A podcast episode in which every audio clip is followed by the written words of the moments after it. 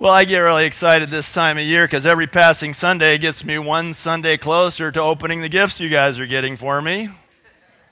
I can't wait. I can only imagine what it must be like to be you. I mean, you love me so much, and there's just all these things running through your mind. Well, I could get him this, and I could get him that, and you're probably right. But uh, I heard there were some meetings this week after last week, people getting together to get one huge gift. You know, should we get them a cruise? I don't know. I, I don't. That's just rumor. But you know, if you really want to know what I want this year for Christmas, I want a carbine action Red Ryder BB gun with a thing that tells compass in the stock. And go ahead. Thank you, Pam. I'm waiting for you now. Thank you. All right. Actually, I don't need one of those because I have three. I have three of them in the basement. The reason we have them is for our men's ministry. It's because that's what we do when we get together as men. We shoot BB guns. Yeah, yeah, and we uh, we we we can't use like real high-powered BB guns because because our injury rate in our men's ministry is so high as it is that even with the Red Ryders, I remember one year my son Brian and I were standing right here, the chairs were cleared out, and we had our BB gun station set up over here, and guys are taking turns shooting cans and stuff, you know. And we were standing, Brian and I were standing right here, just kind of waiting our turn or watching or something, and boom, and a BB went right between us, like whoo. And we both saw it, and we both looked at did you just see a BB go? I don't know how many churches actually in Grove City or Columbus, maybe even, that you can go to where it's possible you'll find a BB on the floor in here somewhere, right? So we're getting close. We're getting close. So don't tell me what you're going to get me because I, I like the surprise, okay? BBs. You told me. Stop. I like the surprise. How many of you, when you were growing up, listen, I mean, I was thinking about our Christmases when I was a kid, quite a while ago now. And uh, I was thinking about some of the home movies that I saw of us. Who knows what I'm talking about, right? My dad had, a, had an 8 millimeter movie camera that you wound up. You, you know what I'm talking about? You cranked up, right? Yeah, you cranked up. You went, and there's a little thing on the front,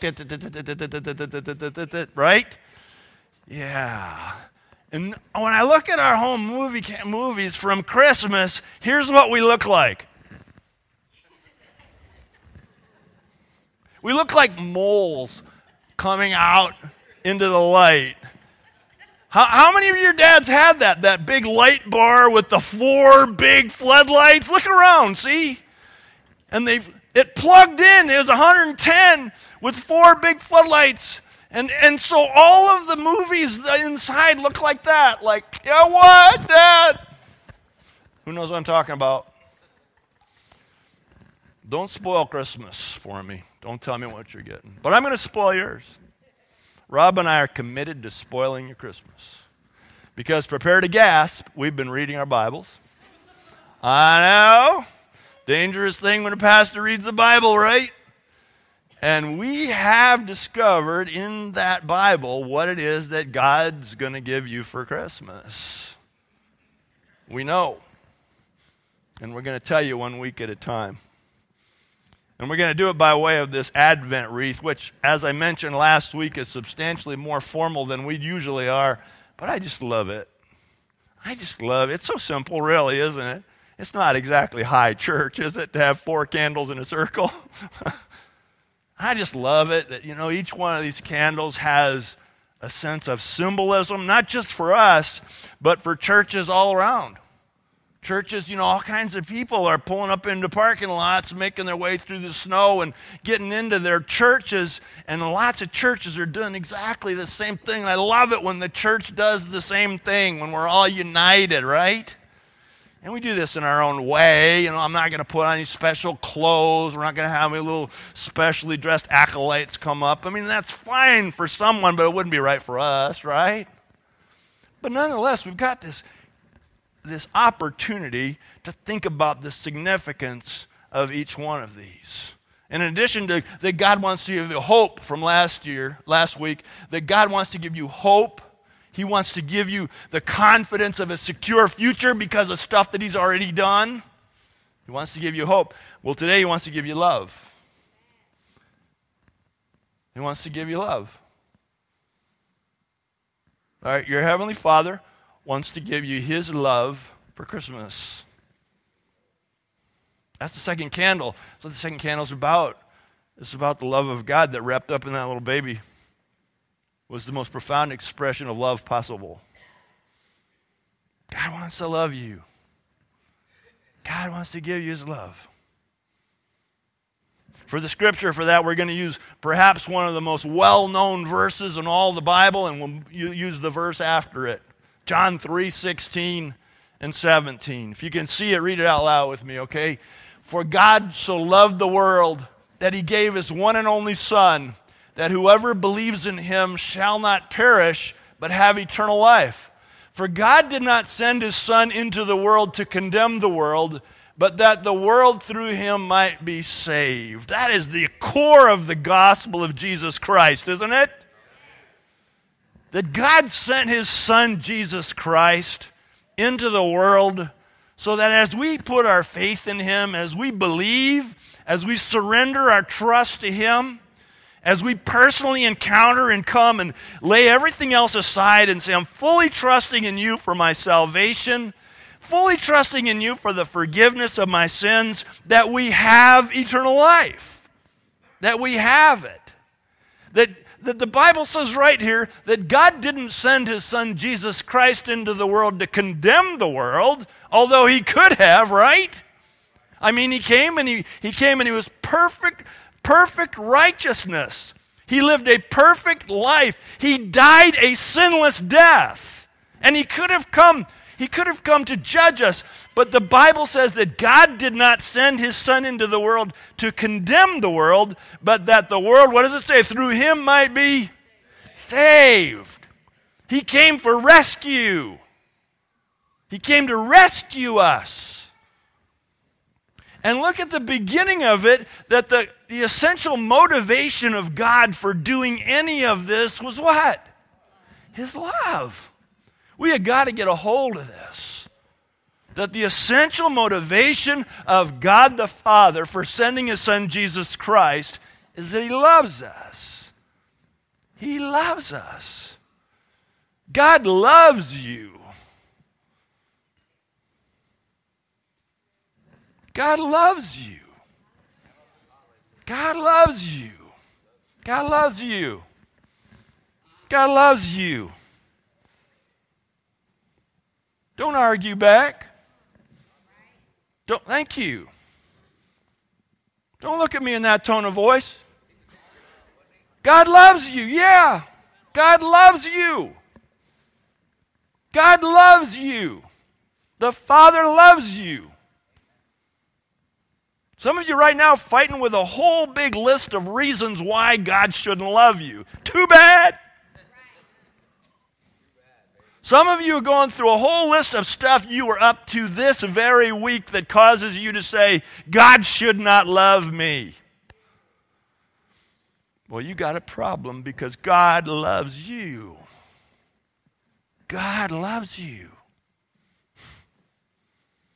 What are we talking about? I mean, I, there are a lot of different ways that we could define the love of God. There are a lot of good people who have said a lot of good things, and you yourself have ways of expressing what it is we mean when we talk about the love of God. For the purposes of today, I'm going to give you my definition. You ready? Let's read it together. The love of God is the unconditional delight God takes in us that is greater than our capacity to undo.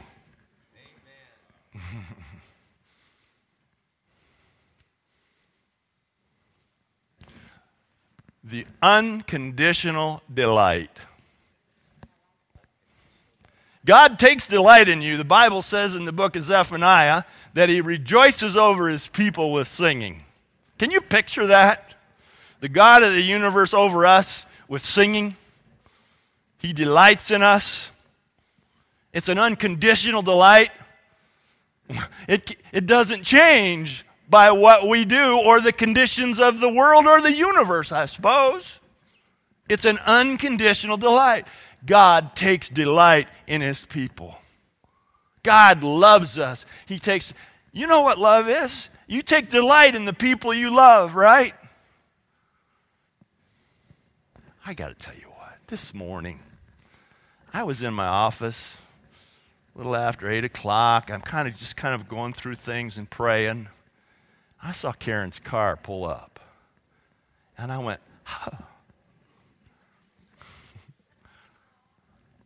I don't want to, uh. I saw her. I saw her car, her little 2006 Pontiac Vibe. Not only do they not make vibes anymore, they don't even make Pontiacs anymore, right? and, she, and she gave me a vibe. Thank you very much. I just took delight. I just had that impulse of delight. That's part of love, isn't it? It's just impulse of delight. And, and God loves us. He has unconditional delight in us. Unconditional delight that is greater than our capacity to undo.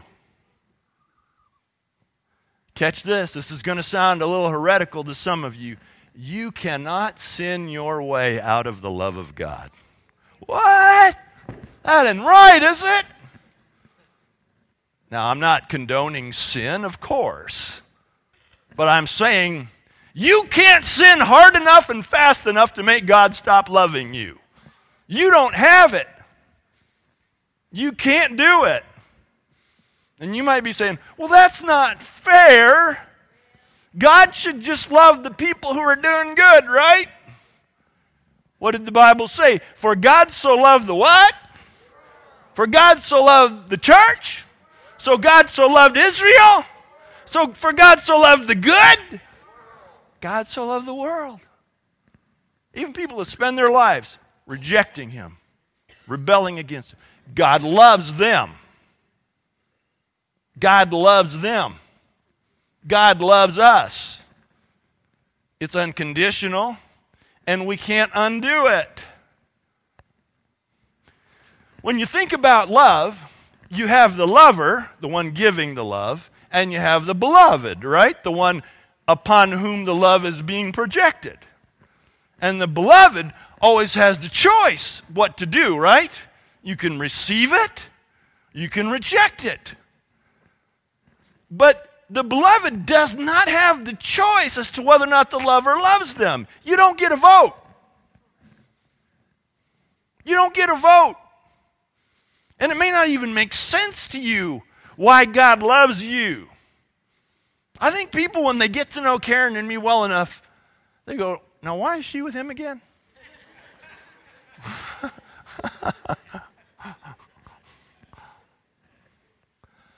because when it comes to who loves you, you don't get to vote.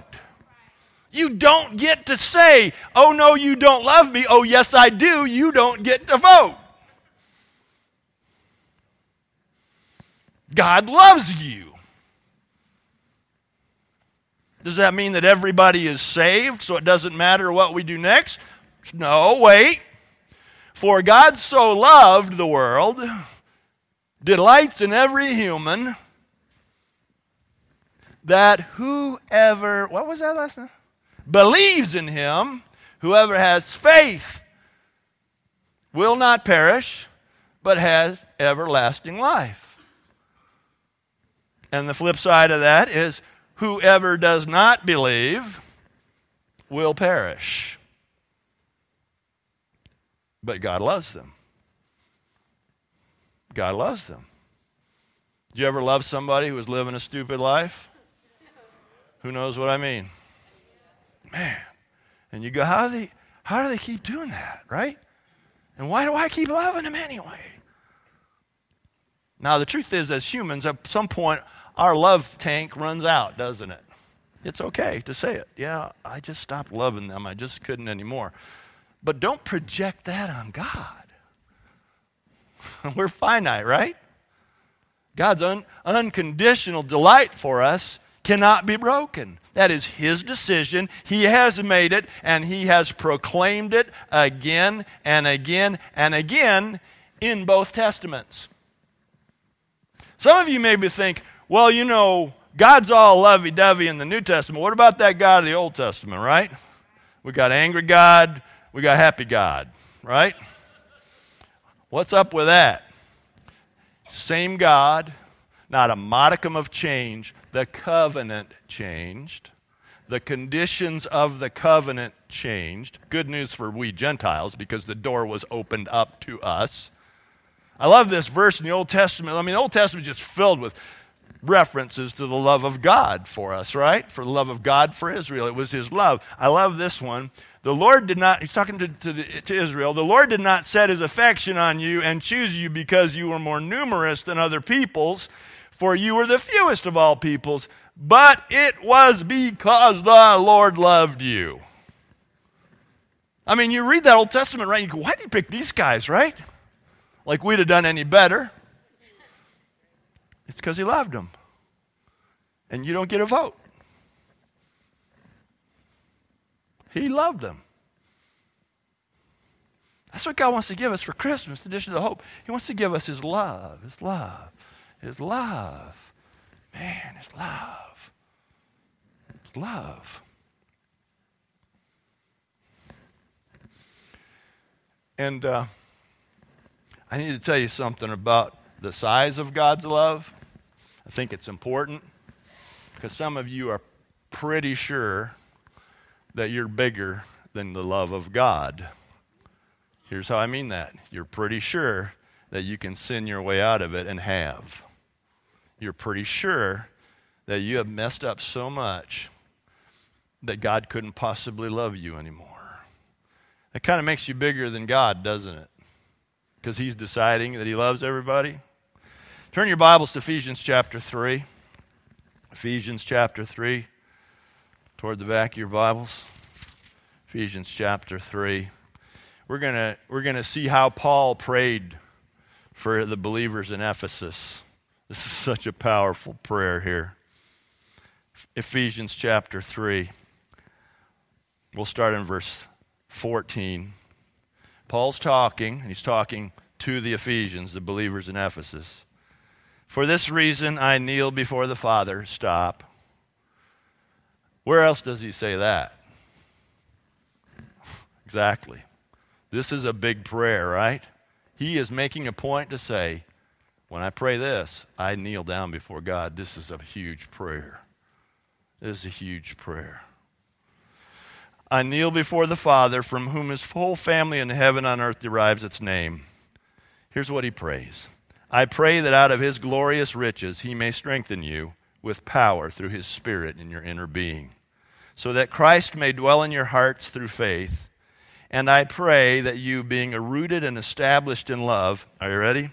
May have power together with all the saints to grasp how wide and long and high and deep is the love of Christ. And to know this love that surpasses knowledge, that you may be filled to the measure of all the fullness of God. Oh, man. He says this is a hard prayer. That is, that the love breaks through, that you somehow become aware of how much God loves you and what that means. And when that happens, you, you live up to an, a measure of fullness. That's what he said, right? It's big love. And he says, I'm praying this. I pray this so hard that I get down on my knees and pray that. Yesterday, about 5 o'clock in the afternoon, I was walking around my property. I don't know if you noticed, but it snowed. Such a blessing to have our, our little farm. And we have a place where my son Brian and some Boy Scouts and put up a cross following a E412 kids had done it earlier. But anyway, that's kind of a longer story. But there's a cross on my property in the woods. And the snow was falling. It doesn't get any better than that. It's just getting dark. It's just getting dark. And I was thinking about this, and I knelt down before that cross. And I said, God, let them see your love. God, let them see how wide, how high, how deep your love for them is. God, just let them get a glimpse of your love. It changes everything. It changes everything. What are we even talking about when we talk about this? I mean, what is the love of God? What is the experience of the love of God? I think you experience I think you experience a sense of His safety. When you, when you encounter the love of God, you experience safety. We live in a dangerous world, yes? We got to walk through it. There's nothing we can do about that. But you experience a safety. When you encounter the love of God, you feel safe. When you encounter the love of God, um, you know, there's so many different ways to answer this, but you, you just feel power. You feel power. I've noticed something about our, our prayers for healing lately. This is a new revelation for me, is that over the last six to eight months, I've noticed that when we pray for healing for somebody, and I've been a recipient of this myself and have been healed of something, that when we pray for healing for some, someone, when we pray the love of the Father on them as an expression of healing, I've noticed that our incidents of actual recorded healing are substantially higher than when we just pray, God, would you come and heal them? God, in the name of Jesus, would you? God, we rebuke Satan. You know, there are a lot of different ways to pray for healing. I'm, I'm okay with that. But I think what we're meant to do here at this vineyard is to pray for a flow of the love of the Father on them. We'll see more healing than we can imagine. That, that day's coming. You'll feel, you'll feel power. But I think among the many things that you can experience when you're encountering the love of God is you'll feel this. It's so important. You'll feel belonging you'll feel a sense of belonging. I'm home. I belong here, right? I just belong here. When you just look at this and even this prayer, for this reason I kneel before the Father, from whom his whole family in heaven on earth has, derives its name. You feel like I'm, I'm with my people. I, you know, I think there are a lot, a lot, a lot of people living today who don't feel like they belong. They feel out of place. Wherever they go, they feel like they're extra. Wherever they go, they feel kind of like an imposter. If these people really knew who I was, I wouldn't be able to be here. Wherever they go, they go to work. Some family.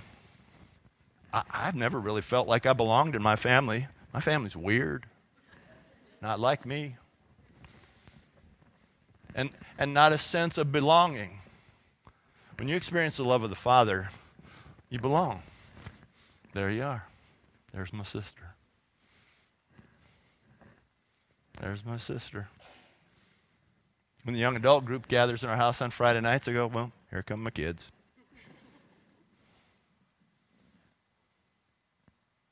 It's belonging. That's when you're experiencing. And so many other things that we could say. So many other things that we could say. How do I experience the Father's love? I've already made it plain. The Father loves you. What do you do then to respond to that, to experience the Father's love, right? Because He loves you. Remember, there's the lover and the beloved. You can, the lover is going to love you no matter what. What do you do then to experience regularly the Father's love? First of all, you should read about it hundreds upon hundreds of times in the Bible. God says that He loves you. Read that, embrace it, bring it in. There's so many other good books. Brennan Manning, Henry Nouwen, holy smokes, Wayne Jacobsen, he loves you. There are so many great books that just talk about how much the Father loves you. Read about it, embrace it, internalize it. Also, sing about it. Man, when we, we sing about God's love here, yes or no? We're about to sing about it. Sing about the Father's love. Just let there be a release from your heart that you just sing about it. You sing it back to Him, okay? And you'll experience it. Pray about it. When you pray, say, Father, I'm ready to experience your love. I, you know, I'm not done. I've been following God for a long time. I've encountered His love in a lot of different ways. I'm not done. I always want more of God's love. Good news, He's infinite, so there's always more to get. And I can get all of God's love from God in my walk with Him and not take any of yours. Did you know that? Some people will say, Well, I've already asked Him. I've been there already. Go again for crying out loud. He's infinite, right? You can't exhaust the supply of the love of God. Just go again. I'm ready for your love, Lord. I'm ready for that. And then also just, just uh, hang around with people who talk about the love of God, who know the love of God. Get into those home groups, get into those situations where you're just with people who, who know the love of God. It's hard not to go after it when you're hanging around with those people, right? All right. So I asked the Lord, what do I really have to? I mean, I can give him my list, my list from my head about how to experience the love of God. And I asked the Lord, what should I really tell them about how to experience the love of God? Here's the word that I got back from the Lord.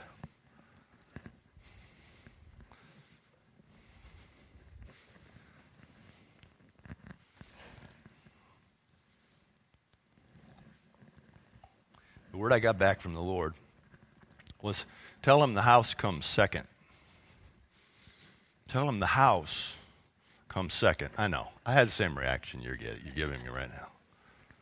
And as I unpacked that with the Lord in prayer, I was just brought to the recollection, the understanding that up until the big sexual revolution of our age, you know, it was the, the vast, huge majority of marriages went like this.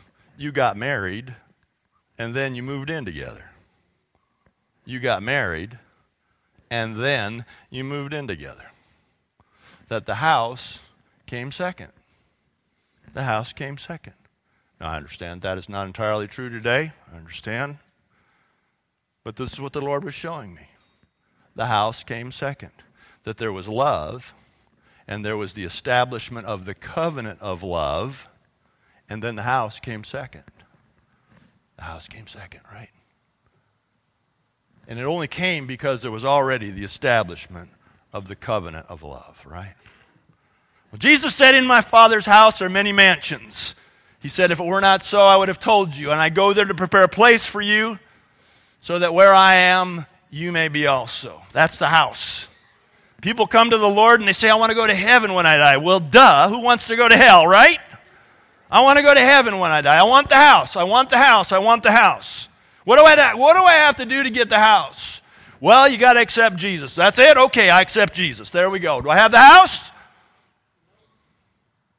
What do I got to do? Well, you've sinned against God and he's holy and that has to be that has to be reconciled. So if you believe on Jesus Christ and what he did for you on the cross, those sins are washed away, your record is expunged and you're going to get into heaven. That is absolutely true. But it's not what establishes the covenant.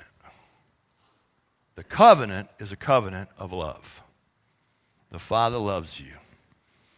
He's the lover, He's pouring out His love. Here's when you get the house you get the house when you love Him back. And you just say, I receive your love. I'm so grateful. And of course, I need your Son, Jesus Christ, to pay for my sins. But I don't respond to you out of a legal loophole, how I can sneak into the house. You don't want to be that person in heaven. C.S. Lewis said, Why on earth would someone who, who, who tried, spent their life trying to escape the company of God, why on earth would that person want to spend eternity in heaven? Right? You don't want to be the person in the house who got in by a loophole, who snuck in some other door than the front door. God's making a place for you at his table.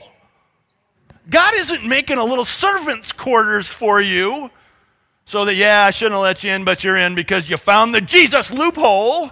He's making a place for you at the table. Why? Because he loves you. But the house comes second after the love. The whole motivation of salvation in the New Testament is about the love of God. Romans 5 8 says that God demonstrates his own love for us in this that while we were yet sinners, Christ died for us. You ready for the love of the Father? Bow your heads, open your hearts. Love of the Father, come. Love of the Father, come. We need this belonging. We need this power. We need this safety. We need this sense of relationship with you. We need, O oh Lord, we need the assurance of our salvation based on the experience of your love. We come to you because you loved us. You loved us so much that you gave your Son, that whoever believes. So we believe because you love. We say we want to love you back. We're not entirely sure what that means. But Lord, as you come, I know that we it, it automatically comes from, from our hearts to love you back. So I pray, Father, that you will just lift every believer out of the legality of their salvation into the covenant of love, into the Father's love. Just flow on this house. And as your love comes, that you would touch, that you would encourage, that you would bless, that you would deliver, that you would heal in the context of the flow of your love in this house. In the name of Jesus. Amen. Let's stand, church. Let's worship the Lord. Let's sing about his love you want to come close, come close. If we have some prayer ministry people along the sides, you want to receive prayer, come. Let's just invite the love of the Father to move among us. Hallelujah.